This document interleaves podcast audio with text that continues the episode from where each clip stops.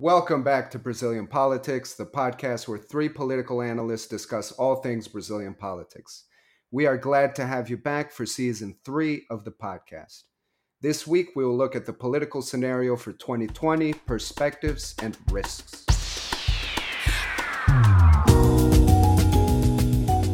This podcast is brought to you by Arco Advice, Brazil's leading political risk and public affairs firm. Now, before we move into discussions about risks and perspectives for 2020, I'd like to quickly take a look back at 2019, the first year of the Bolsonaro administration. Um, I'd like to start with a, a bit of an unorthodox question here, but if the first year of this government were a movie, what would the elevator pitch be? How would you describe it in 10 to 20 seconds? Who'd like to go first? I'll start, Michael. Uh, I think critics hate it, but viewers kind of like it. Uh, there was a lot of controversy with the education, public policies, with the environment, a lot of narratives that were uh, very ill perceived abroad, but a government that had to battle its lack of experience in dealing with Congress, a very independent Congress, and that had a strong uh, advance in its economic agenda, which was embraced by good portion of society and by a larger, even portion of the Congress. Hey, Thiago?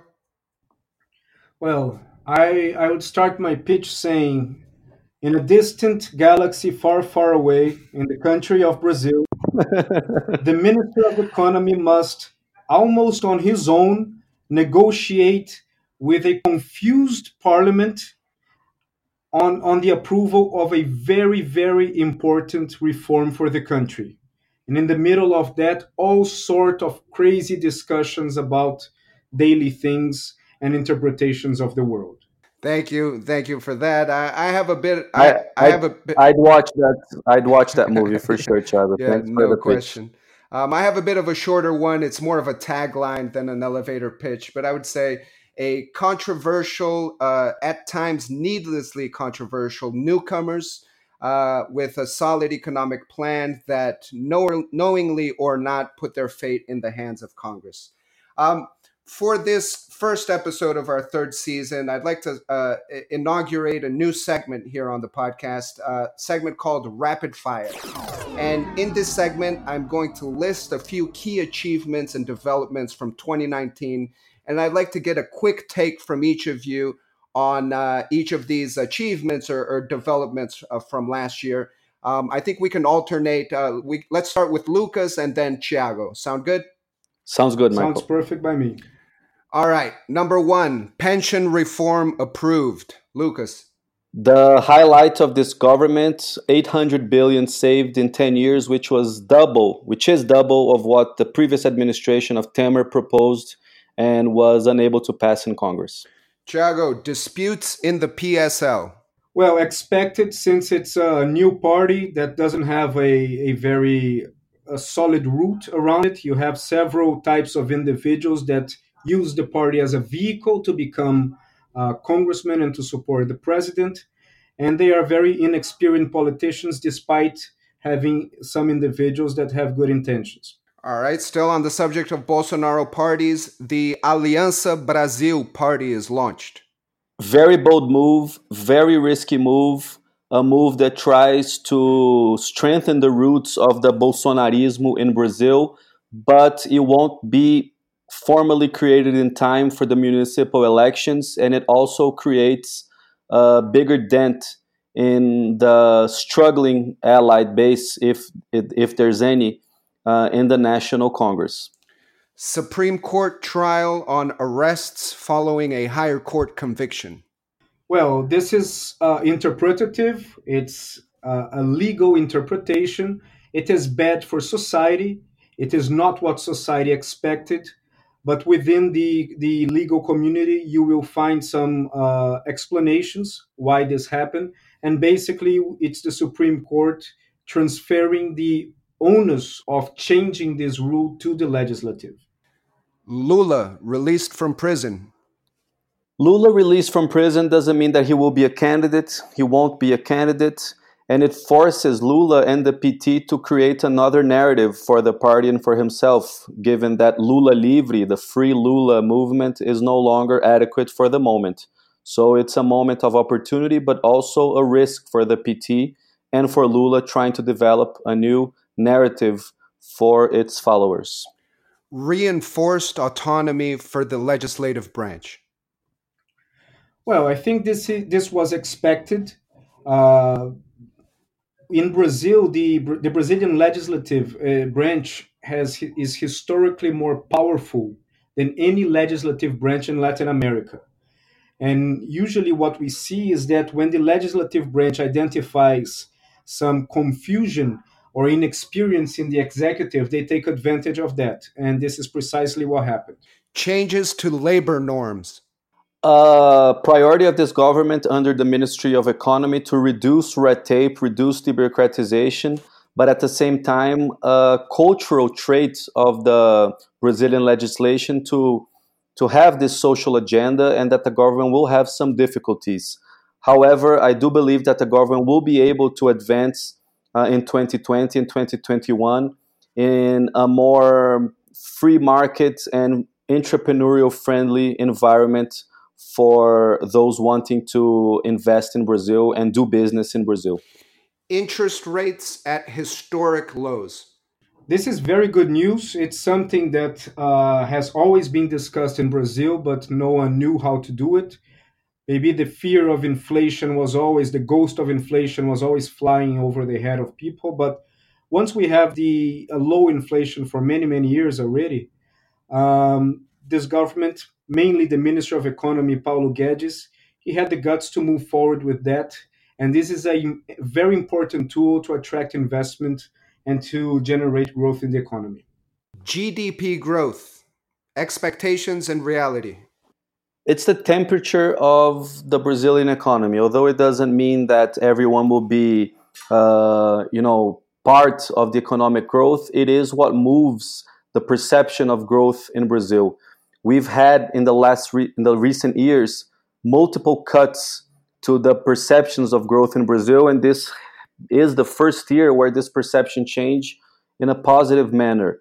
So it attracts investors and it creates a consumer and business confidence to invest in the country, which is the key for development in Brazil. Advances for the Investment Partnerships Program.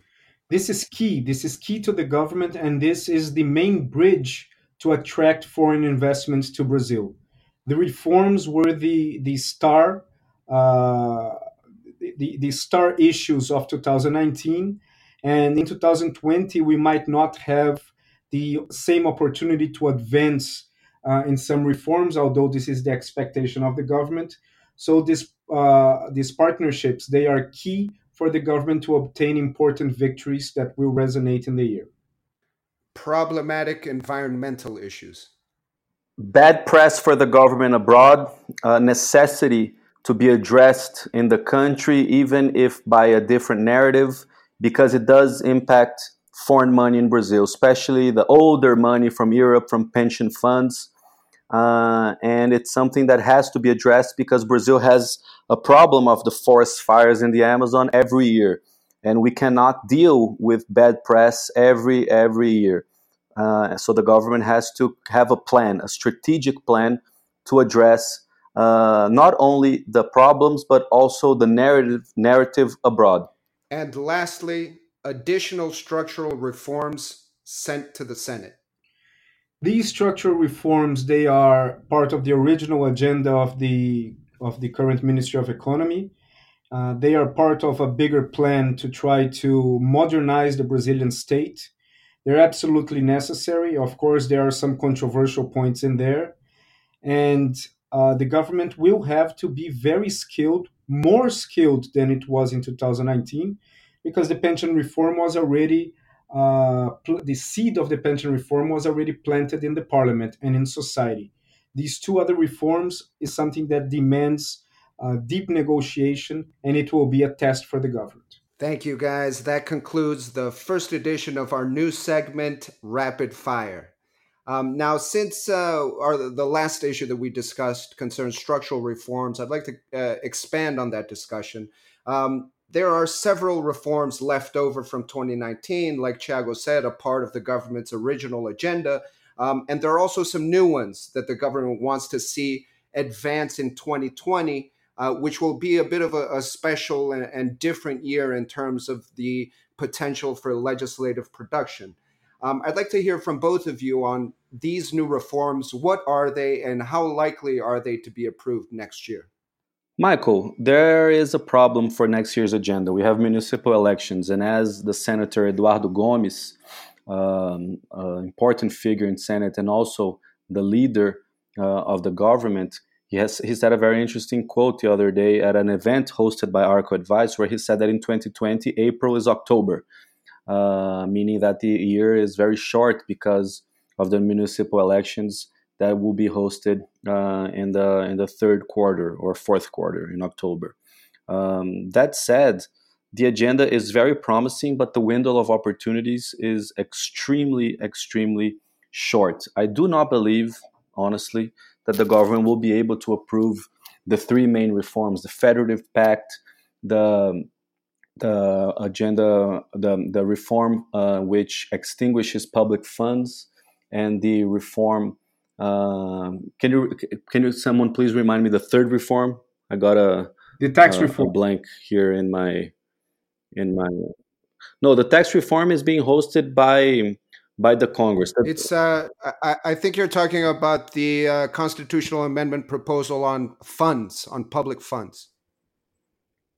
No, there's three actually. I'm sorry. There's the funds which I've mentioned, the fiscal emergency one that regulates the golden rule, and operations of credit, so the government doesn't have to uh, uh, have extra money from the Congress uh, to, to avoid the, the, shutdown, as it often happens in the U.S. And the federative uh, and the federative act. Yeah, exactly. Sorry about that for the viewers.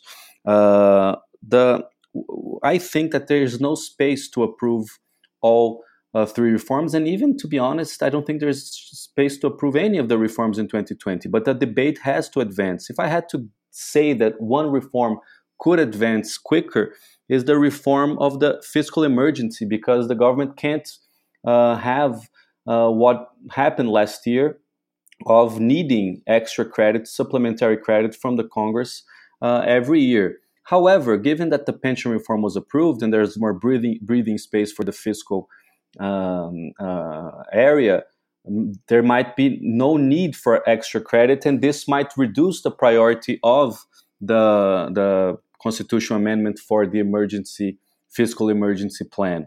That said, this doesn't mean that it will be wasted time. Brazil is a, a country of consensus and it, it needs space to discuss agendas for it to advance. Look at the pension reform, for instance. It has been under discussion uh, for a long time. Temer made it very mature. The candidates, and Bolsonaro was very brave uh, to use it as a campaign item. Uh, and it was mature to be approved in this government after maybe a year and a half, two years of intense discussion, gaining energy. So I think 2020 will be a year where the government will have to gain energy over these debates, but I don't believe that there is enough space in the agenda to approve such reforms. However, if the government does something extraordinary, there might be space. If the government goes into the playing field and and plays like they have never played before, there's a chance. But reality for me is that it will be a year of discussions, not of not of conclusive ag- agendas. Uh, thank you for that, Lucas. Thiago, I'd like to ask you a follow up on what Lucas was saying. If we can't expect reasonably to see these deep structural reforms approved in such a short window next year, what should we expect to see uh, in terms of legislative production next year? Well, Michael, uh, when the fact that we have an electoral year, particularly the municipal elections, is something that really moves the, the attention and the, the time of the congressman. So this is a year that the expectation is for, for us to have approximately 120 days of activity in the year. Uh, the the the action and, and and the behavior of the congressman in relation to the municipal elections is key because the municipal elections is what uh, opens to them the possibility of expanding or reassuring their zones of influence. Consequently, the president must have, the executive must have a cautious relationship with the parliament because at the same time the, par- the, the president wants to through the parliamentarians, through the members of the Congress, to also reinforce their zones of influence in geographies of the country, looking at 2022. So, what we will see is a lot of internal activity that perhaps the general public might not understand and interpret this as laziness, but we're going to see an agenda dedicated to that, a very strong technical debate on top of the reforms, although I agree with Lucas, uh, approving those reforms will be tough. And also, we're going to see the, the movement between the key players in the parliament focusing on the uh, the elections in the House and the Senate for next year. So there will be a lot of internal activities, and this enhances the importance of the uh, private uh, uh, partnerships that the Ministry of Infrastructure is working on, because this might be the origin of the biggest victory, of the potential biggest victory of the government in the year, because the Congress they will be on a different dynamic and on a dynamic that will demand a more skilled and technical approach from the executive. Um, thank you. Thank you for that, both of you. Um, I have a couple questions. Maybe each one of you can take uh, one of them. But uh, Thiago, you brought up the succession in the lower house and the Senate. Um, and I'd like to uh, ask you how, as outside viewers looking at Brazilian politics, how that election for the Speaker of the lower house and the President of the Senate um, what can we learn from from that process and from who is elected? And uh, if there are any front runners currently, uh, given the, the current political climate. And then on the municipal elections, aside from reducing the window for legislative production, uh, how could outside observers uh, analyze the results of the municipal elections looking ahead at the 2022 presidential race? Michael, uh, I'm ju- going to jump on this one. I think that the um, election for president of the House and president of the Senate in 2021 is still very open. Uh, there is some movement in the House by Rodrigo Maia, who the current speaker, who cannot run again, that he might try to judicialize the issue in order to run again, but this is, uh, I'd say, unlikely at this point. And I believe that the new name will come from the Centrão, the big center, as we say here in Brazil, uh, mainly because they are the, the balance of power in Congress. When organized, they are almost unbeatable, and they have the backing of Rodrigo Maia himself, who was very keen on protecting some of their interests in these recent years where he has been president, speaker of the House. There are a couple of names like Aguinaldo Ribeiro, Arthur Lira, uh, even the evangelical uh, congressman from the evangelical party, PRB, uh, Marcos Pereira, who is a very skilled politician, former minister of trade for Michel Temer. But it's still very early to say. But if I were to uh, make a, a, a guess here, an educated guess, I think that it's most likely, very likely, that the name will come from the Centrão. But I believe that this for next year is something that will be discussed behind closed doors and will only come into the public agenda towards the fourth quarter once the elections uh, for the municipalities, the mayoral elections of October, are set in stone. And Thiago, how can we look at the municipal elections uh, with an eye on the 2022 presidential race? Michael, they're critical for the 2022 race because the mayors uh, they are the first base of action for the presidential candidates uh, and also for the congressmen that are trying to get elected or re-elected. So when the, the candidate he looks at the map of the country and he identifies the areas in which he has the, the, the biggest number of allies uh, with as mayors in this particular position he knows that the strategy for that particular reason is one. It's basically uh, dissemination of, of a specific message. When he looks at areas of the country that his allies, his, his the mayors that are within his zone of influence are few, he needs to act more uh, solidly. He needs to be more presential, and he needs to try to convince the local population uh, to to have some position. Um, this is very interesting because this phenomenon is occurs in many countries, as from the famous book by Tip O'Neill, All Politics Are Local. In a way, this uh, also happens in Brazil. And knowing that all politics are local, the role of the mayors as the last drivers of the information to the daily lives of its citizens uh, is very important. And also, uh, it's a it's a way for the citizen to to uh, check and balance the popularity of the government through the alliances that they have in some particular cities.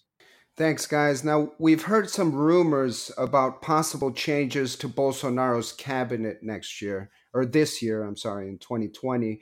Um, what what is the current climate in the president's inner circle, and are we likely to see ch- big changes to the uh, to the inner circle? Michael, to the inner circle, I don't think so. I think the inner circle is pretty much consolidated at this point with uh, Minister Luiz Eduardo Ramos and Minister Jorge at the two cabinet positions uh, within the presidential palace as Secretary of uh, Government and General Secretary of the Presidency, respectively, uh, besides just Bolsonaro and his uh, closer advisors. The inner circle is also comprised of obviously the, the the, the the friends of Bolsonaro and his family, like Eduardo Bolsonaro, Congressman Eduardo Bolsonaro, and his two other sons, Carlos, who's an alderman for Rio de Janeiro, and Flávio Bolsonaro, who is a little bit more distant now given his investigation uh, that is currently undergoing. So I don't see any major changes to the inner circle of the presidency. If I had to guess an inner circle uh, an inner circle change, I'd say a change maybe in the chief of staff of Onyx Lorenzoni. But this rumor has been going on for a while now, uh, and uh, it's it's hard to say if it's reality or not. If I uh, were to to to mention ministers that are more likely to to to be changed this 2020, uh, I'd mention the Minister of Mines and Energy, Bento Albuquerque, who recently got into uh, tense moments with Rodrigo Maia and Davi Alcolumbre, the presidents of the House and the Senate, uh, and maybe the Minister of Tourism, who is also under an investigation, uh, but has resisted uh, in the position for the last months. The other key positions, like Paulo Guedes at the economy, Tereza Cristina as the Minister of Agriculture, and Sergio Moro as Minister of Justice, I think they are at this point very safe uh, nearly untouchable, and only a black swan would take them out of their position. So I think that if there are changes, there will be, you know, just um, some some changes in the, the in the face of the ministerial cabinet that doesn't change the outlook of this government nor the the influence within the inner circle. Thank you, Lucas. Thank you for that. Uh, I have one last question. It's an open ended question to close out this uh, first 2020 edition of our podcast. Uh, maybe we could start with you, Thiago. What are the biggest risks in 2020? The biggest risk for 2020 is a lack of management of expectation versus delivery. And this is something that the government was able to manage in 2020, in 2019, for several reasons because it was the first year, because they were members of the government were very active in the social media because the pension reform was approved. But in 2020, the entire dynamics is likely to change because the the expectation for results will be high, particularly the expectation for growth. Um, and this is likely to be delivered around 2.5% this year, which is satisfactory. Uh, the expectation for uh, dropping the rates of unemployment, the expectation for further victories in the in, in the Congress, and um, and basically the general perception of the government. But the risk is uh, of slowly the shift of priority, uh, shifting from enhancing a narrative in order to compensate the lack of results while the goal and the target should be precisely the opposite to decrease the narrative and increase the focus on the results. And the government also must take care not to maintain the over dependency of success at the Ministry of Economy. Because, uh, in the perspective of foreign investors, when a country, when the success of a country depends on the mindset of a specific group of individuals instead of the entire structure, this creates uh, some uncertainty that uh, uh, that inhibits further investments. Michael, I'd further mention maybe uh, protests, but not civil society protests, but organized protests from specific sectors of society, such as truck drivers. We've seen the damage that they could do. Uh, they did in 2019, if uh, 2018, if I'm not mistaken, when they paralyzed the country, a, huge blow to the GDP, chaos in the cities with uh, fuel not being found by citizens, huge lines to to to put fuel in the cars. Uh, it was a mess. So I believe that this could be a risk, something that the government has to closely monitor uh, and negotiate uh, with the truck drivers because the power that these guys have, uh, given that almost 60, 70% of goods in the country are transported through roads, uh, it's uh, quite unimaginable the power that the, the this this category has. Another issue that I would see is obviously the black swan of the economy not performing as well as the projections expect. Uh, as I said before, this will be a year of slow legislative activity that the government will have to, will have to be very creative. Thiago early on mentioned the the promising power the potential power of the concessions and the privatizations and the, uh, not the, the privatizations of the companies itself, but the privatizations of airports and roads and railways and ports, all these concessions that could bring a lot of money to the country. But the chronogram that this government made for the um, for these concessions are almost all in the third and fourth quarter. So the government will have at least eight nine months of a lot of creativity to be exercised since the congress will be in a slow pace and a lot of this goodwill that the government is expecting to have next year comes from just a general feeling that the economy is performing better if the economy fails to perform better for x number of reasons uh, the government will have to to be creative uh, to find new paths so i think that this is a uh, a risk. You know, the economy not performing and the government maybe not having a plan B, um, not because they don't want to have a plan B, but because the the plan Bs and Cs and Ds of this of this country goes through Congress, and in an electoral year, this is very complicated. So it's a a year that I believe that these two risks are to be managed and properly observed by the administration.